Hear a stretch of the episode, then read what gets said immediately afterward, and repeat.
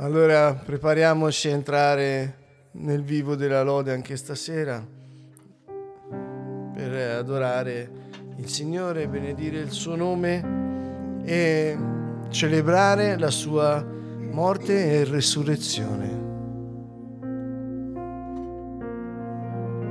Diciamo per introdurre questo momento di lode e di adorazione, certamente la nostra vita cambia radicalmente e per sempre in base a ciò che noi crediamo e non in ciò in cui noi siamo convinti, ma alla certezza della fede, la certezza che abbiamo nel nostro cuore cambia radicalmente la nostra vita, perché cambia proprio la natura della nostra vita.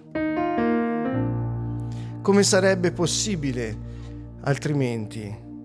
Se la morte di Gesù non fosse un vero stravolgimento e cambiamento della nostra natura per mezzo della distruzione della vecchia natura.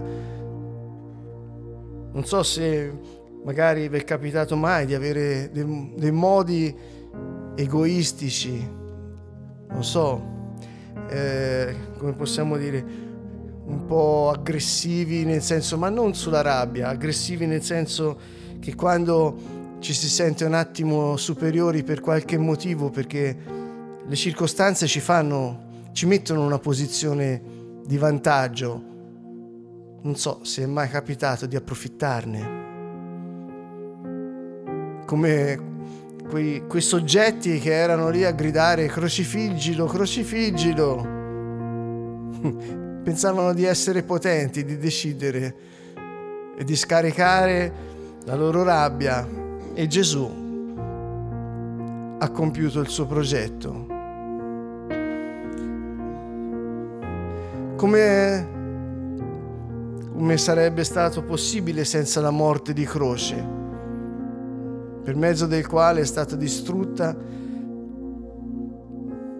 la sorgente. E come ce ne appropriamo di tutto questo? C'è solo una via, la fede.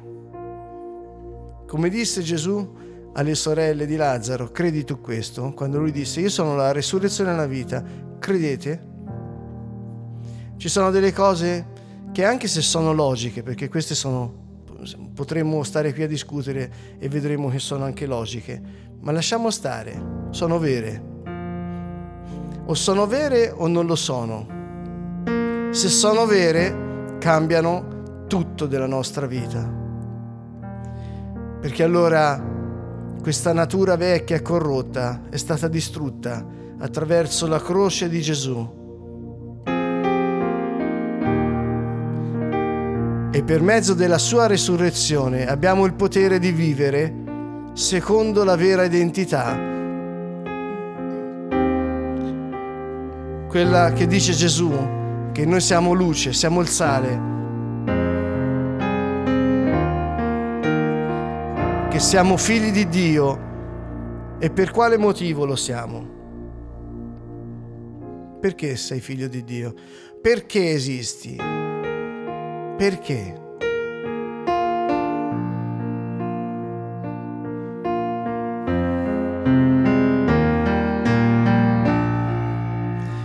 Iniziamo a lodare il Signore con questa domanda. Perché Signore esisto?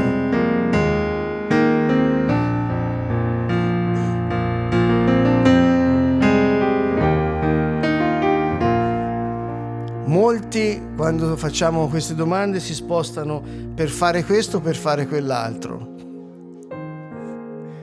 No, no, non credo. Non credo che sia questa la risposta. Non giusta, proprio che non sia la risposta. Non sei nato per fare qualcosa, sei nato perché Dio ti ama e basta. Se hai trovato Gesù hai trovato tutto. E potremmo dire se ti sei fatto trovare da Gesù. Perché è scritto, è Lui che ha scelto te e non te che ha scelto lui.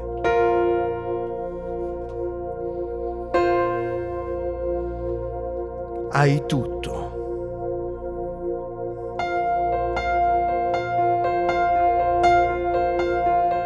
Nulla ti potrà mancare.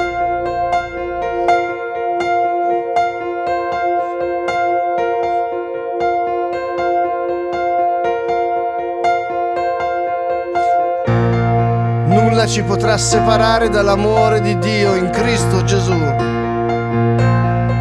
Questa è la nostra vittoria.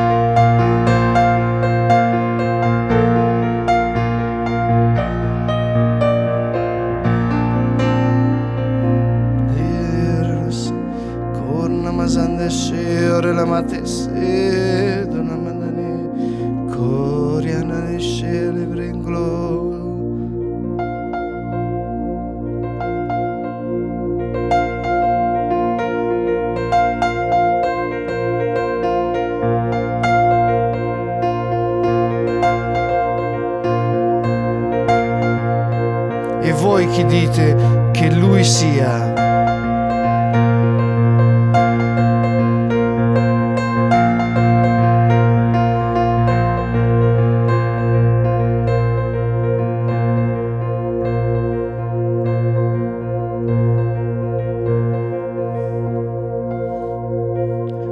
risponda alla domanda che fece Gesù ai suoi.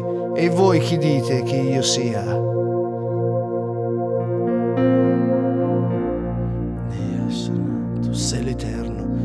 Sei l'Altissimo, tu sei la vita eterna, tu sei la risurrezione, tu sei la vita. Tu sei l'unico vero Dio, tu sei la via, la verità, tu sei la vita, tu sei Gesù.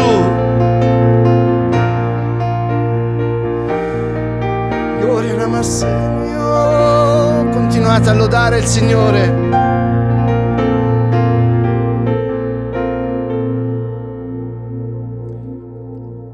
Durante il suo ministero pubblico, Yeshua annunciò più volte che sarebbe stato maltrattato, ucciso, ma che sarebbe risorto.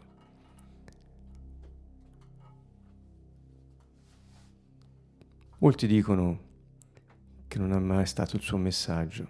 In effetti, non l'ha spiegato, l'ha annunciato. L'ha annunciato in modo chiaro a tutti i discepoli. L'ha annunciato in modo criptico, cioè in codice profetico, alle folle, ai farisei e ai sadducei e agli scribi.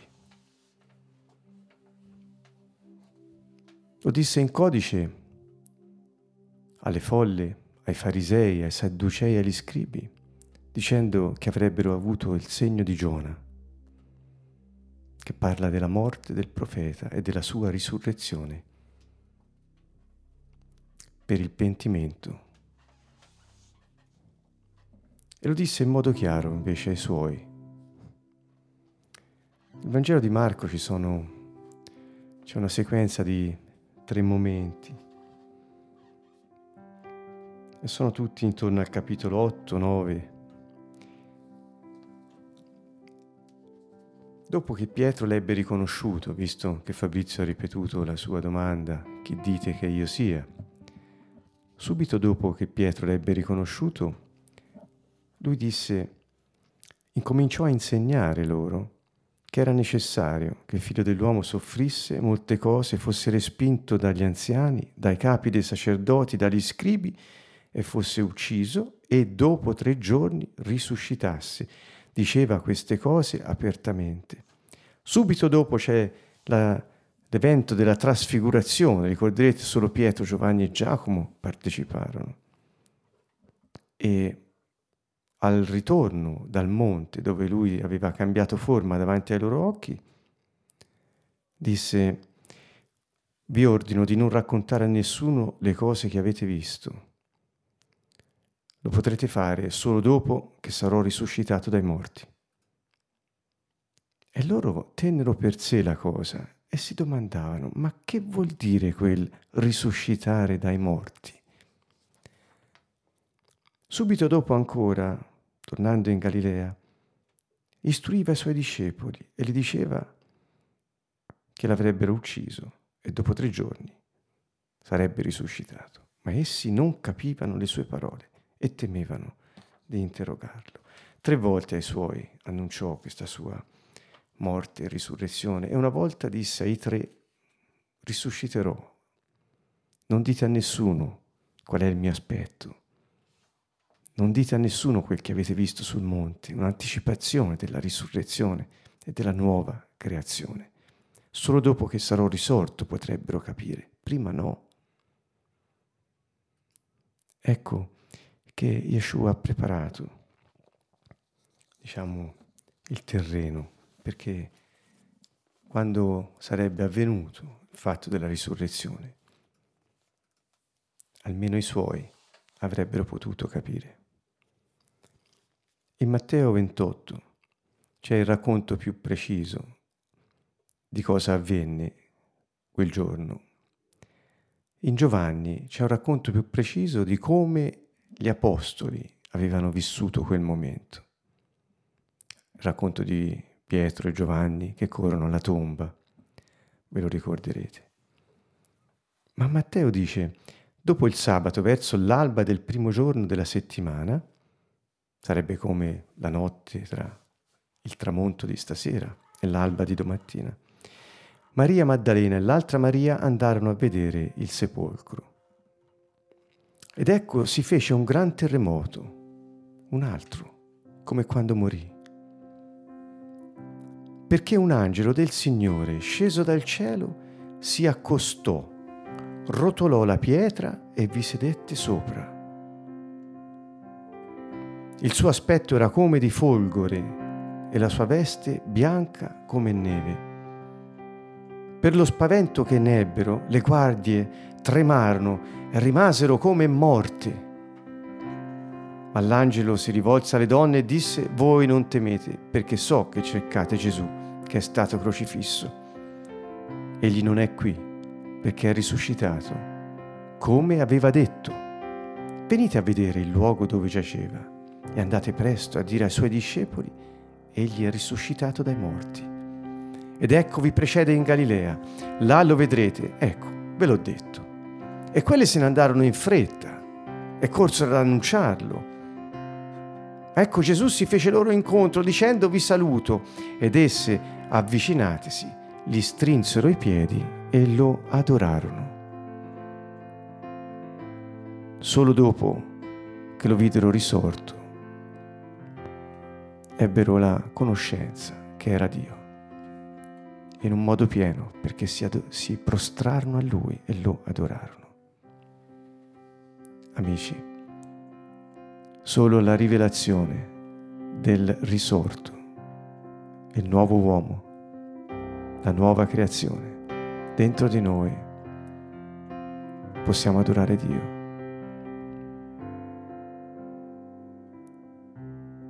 Ci introduce in una nuova dimensione. Quando quel sepolcro si aprì, tremò la terra le guardie rimasero come morte dalla paura. Deve essere stato uno sfolgorio di luce che ha lasciato la sua impronta nella terra. Nacque qualcosa di nuovo, il secondo uomo. Il primo era Adamo secondo Yeshua, che divenne lo spirito datore di vita.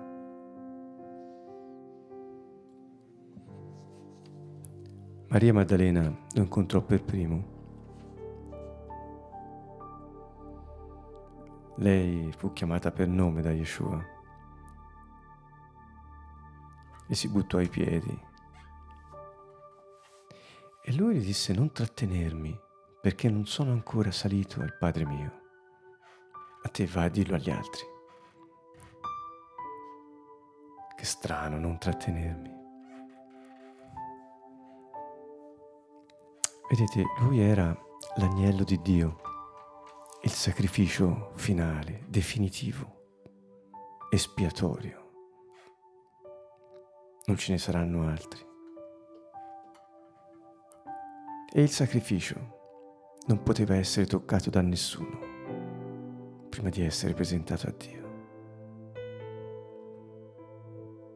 Questo è perché gli disse non mi trattenere. Doveva andare a presentarsi perché era stato gradito da Dio. L'aveva risuscitato. Aveva portato a termine il suo incarico. La scintilla della nuova creazione era stata scoccata. Quando Dio creò Adamo, portò se stesso dentro un elemento materiale.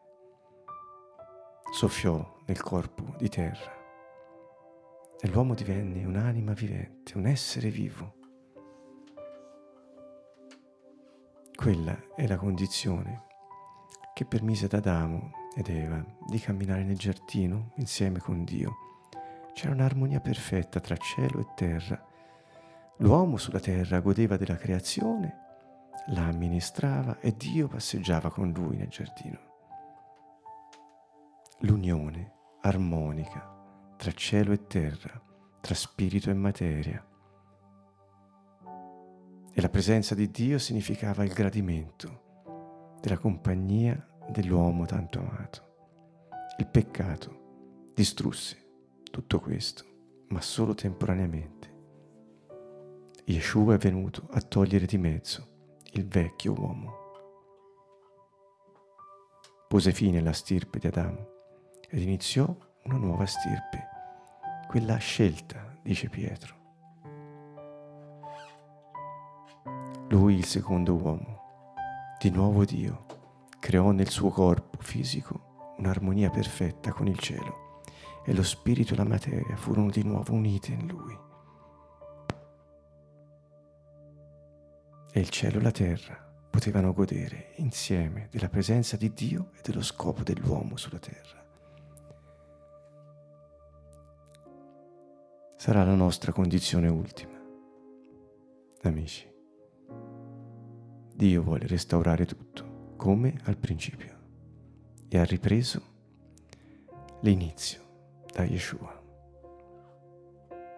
Non comincerà più di nuovo lui disse, per voi che mi avete seguito nella nuova creazione, di tutto quel che avete lasciato riceverete molte volte di più, ora e dopo. La risurrezione è lo spartiacque e la restaurazione di ciò che Adamo aveva perduto, il regno di Dio sulla terra.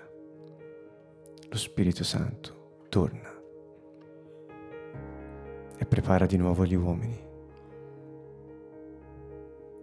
perché possano tornare ad avere non solo uno spirito nuovo, un'anima obbediente, mite ed umile, sottomessa a Dio e capace di interagire con il creato secondo la volontà di Dio, ma anche un corpo spirituale glorioso, potente e mortale e incorruttibile l'eternità.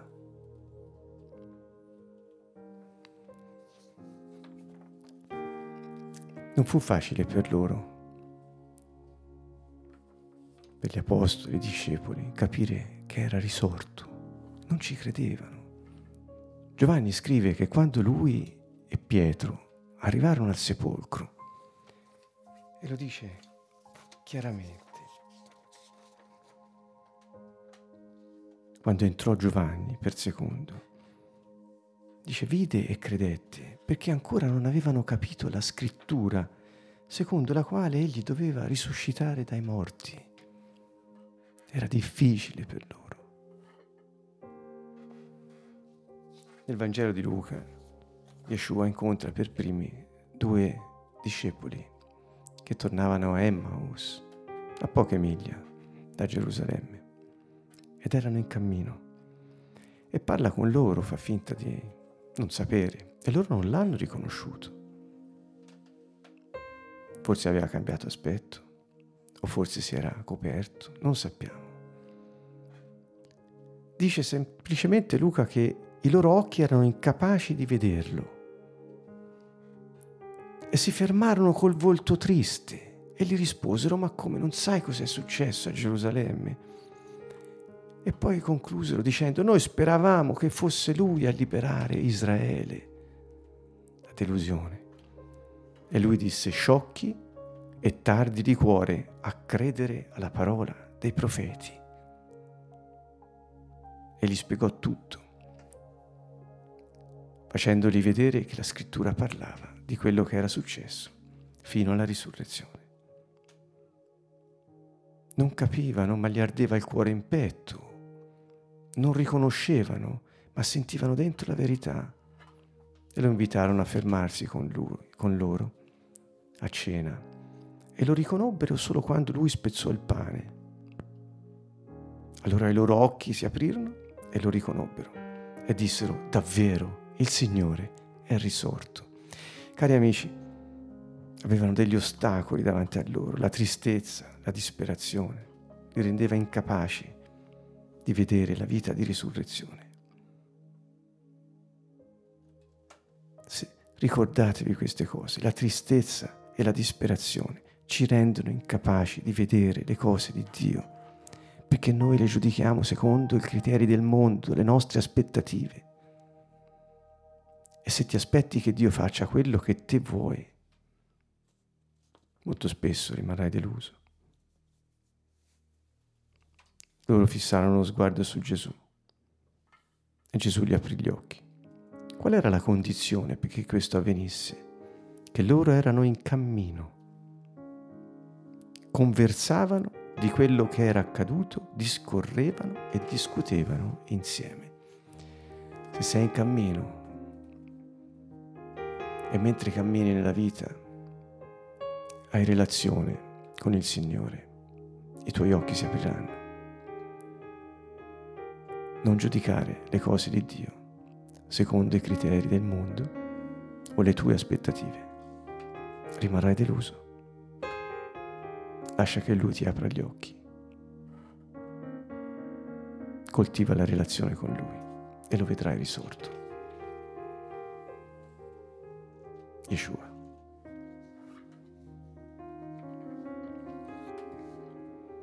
La buona notizia è proprio che accadrà che saremo anche testimoni, come molti di noi lo sono, perché la vita di risurrezione ingoierà la morte e assorbirà tutte le nostre ferite e tutta la tristezza. La risurrezione è un fuoco che divora. Il vecchio non c'è più. Io credo in te, Signore tu sei la vera luce.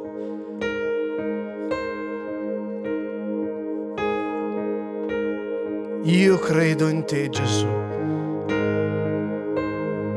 Mi fido di te, Gesù. Tu sei la risurrezione, tu sei la vita.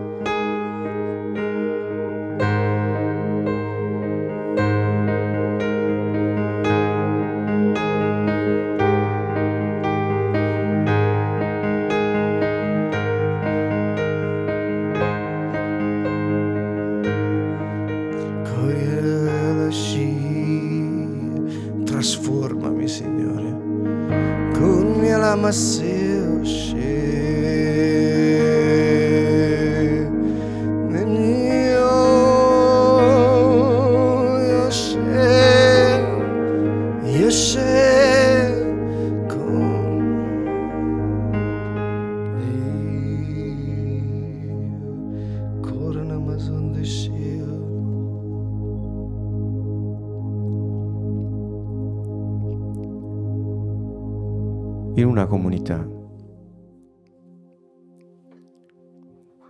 di greci. Paolo si trovò di fronte al problema di consolare i credenti che piangevano i loro morti e non avevano capacità di darsi pace. Come li consolò? Cosa gli disse? Ai Tessalonicesi. Cari fratelli, risorgeranno. anche noi risorgeremo. Perché piangete?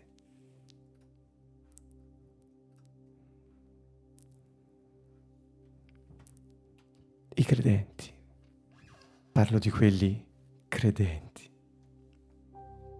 per i quali Yeshua è il Signore ed è risorto ed è vivo e quindi domina sulla loro vita. Perché non tutti quelli che si dicono credenti sono credenti. quelli per cui Yeshua è il loro Signore, ed è il Signore della storia, dell'universo, di tutte le cose create, visibili e invisibili. E siccome è risorto ed è vivo, è colui che domina sulla loro vita. La comunità cristiana è formata da queste persone. Questa è la sposa del Messia. La Chiesa è questa. È. E nella Chiesa non c'è lutto, perché c'è la risurrezione che ci aspetta e la vita è connessa. Sappiamo dove sono, come sarà, come saremo e cosa faremo.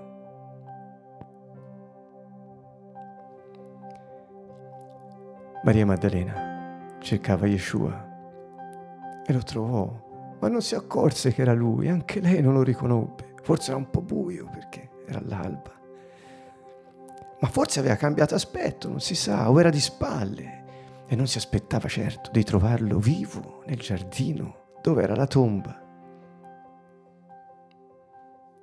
Piangeva e si piegò verso il sepolcro e vide due angeli e le dissero, donna, perché piangi? Ma perché piangi? E, e poi anche lui gli disse, Donna, perché piangi? Lei si voltò e vide, ma non sapeva che era Gesù e piangeva. Disse, hanno portato via il mio Signore, non so dove. Ma chi cerchi? Dimmi dov'è, andrò a prenderlo. Maria, Maestro.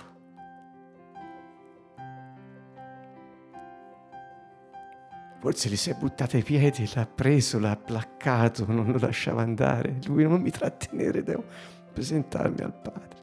Aspetta, va a dirlo agli altri.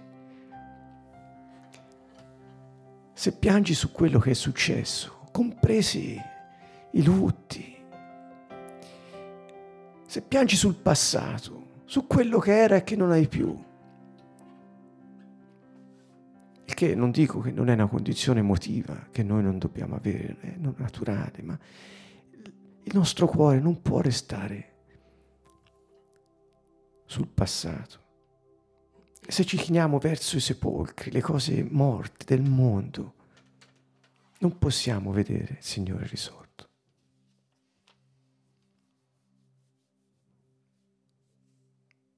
Anche se sei avvolto nel tuo dolore, perché il distacco crea dolore.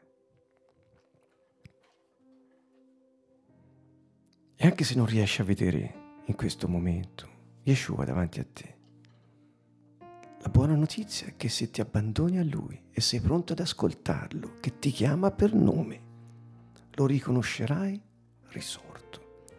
E in Lui si accende la tua speranza per la risurrezione di tutti coloro che ti hanno temporaneamente lasciato e la speranza che anche tu risorgerai. Sperare non vuol dire avere una buona sorte, ma vuol dire attendere con fiducia nel tempo. Cari amici, a Maria si accese la speranza quando la chiamò per nome. I discepoli di Emmaus si accesero di speranza quando lui spezzò il pane. Forse la rivelazione che lui era morto, ma ora era davanti a loro, vivo. Quando si presenta a Giovanni dice, io ero morto, ma ora vivo. E che dire degli apostoli? Lui apparve a loro il giorno della risurrezione. E li rimproverò per l'incredulità e la durezza del loro cuore,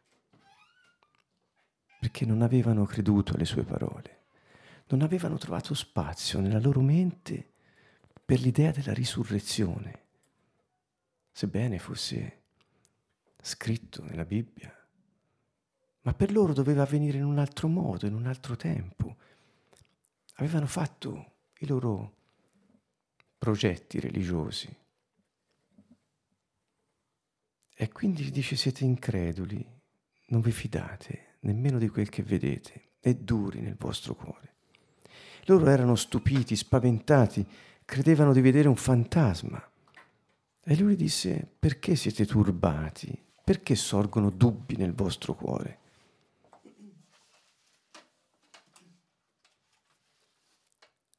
Loro per la gioia ancora non credevano, erano stupefatti.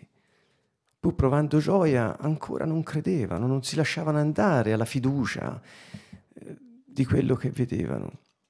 E ancora Matteo dice, però alcuni tra loro ancora dubitavano, nonostante che lo vedessero vivo in mezzo a loro.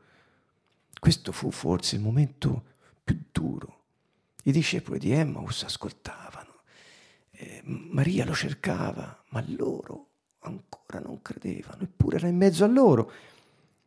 Ma Giovanni dice che Pietro a un certo punto, qualche giorno dopo, disse, ma io torno a pescare vi ricordate? Gesù è l'unico che prima di morire dette un appuntamento ai suoi amici dopo la sua morte.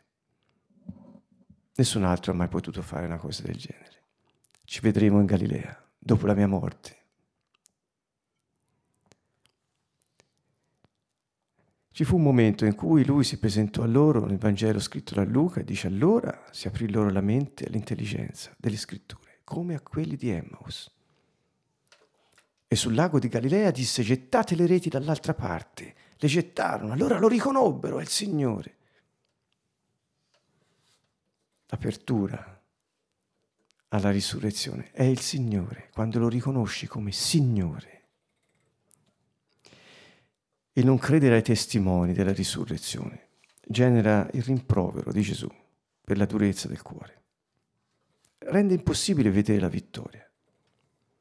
La paura, il fallimento, il lutto, il pianto, il dubbio, lo spavento, il turbamento rendono impossibile riconoscere la nuova creazione. Pensarono è un fantasma. Se ti concentri sulle cose del mondo, io torno a pescare, torno a fare quel che facevo prima, piuttosto che su quello del cielo. Andate e fate discepoli tra tutte le nazioni, sarà questo il mandato che Gesù darà loro dopo rendono impossibile accorgersi che è presente la vita di risurrezione. Solo la fiducia e la fedeltà alla parola del Signore, ai suoi inviti, genera questa consapevolezza della totale dipendenza da Lui, nostro Signore. E quando questo prende spazio nel nostro cuore, siamo pronti a seguirlo dovunque. Yeshua vuole che siamo testimoni della sua risurrezione. Quindi noi che non l'abbiamo visto, possiamo solo con la fede di cui si parlava all'inizio, avere gli occhi del nostro cuore aperti e abbracciarlo, come fece Maria, come fecero le donne, e lasciarsi toccare da Lui. La vita di risurrezione è la vittoria. Chi non è testimone non può testimoniare la vittoria.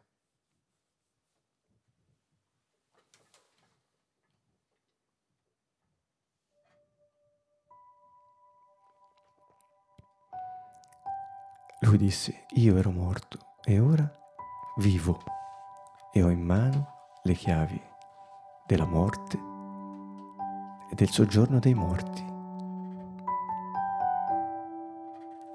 Ha vinto la morte lasciatevi attirare dalla sua potenza, dalla sua vittoria. Ha schiacciato la testa al serpente antico. Sì, il serpente gli ha provocato delle ferite nel corpo, ma lui gli ha schiacciato la testa. Il diavolo ha, ha perduto la battaglia. E Yeshua ha vinto ha vinto la morte. Può aprire il soggiorno dei morti e portare con sé i suoi. Siamo destinati a diventare come Lui. Ascolta bene queste parole. Sono tratte dalle lettere di Paolo. Ve le annuncio e basta. Come abbiamo portato l'immagine dell'uomo fatto di terra, così porteremo l'immagine dell'uomo celeste. Tutti saremo trasformati.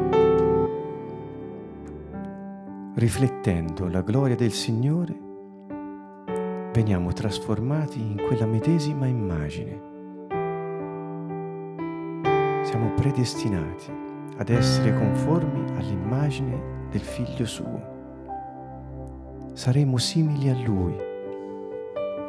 Gesù Cristo trasfigurerà il nostro misero corpo per conformarlo al suo corpo glorioso.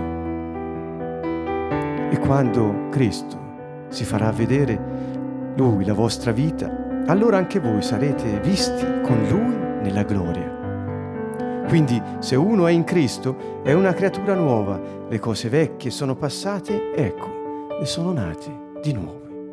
Yeshua è risorto. Grazie, Signore.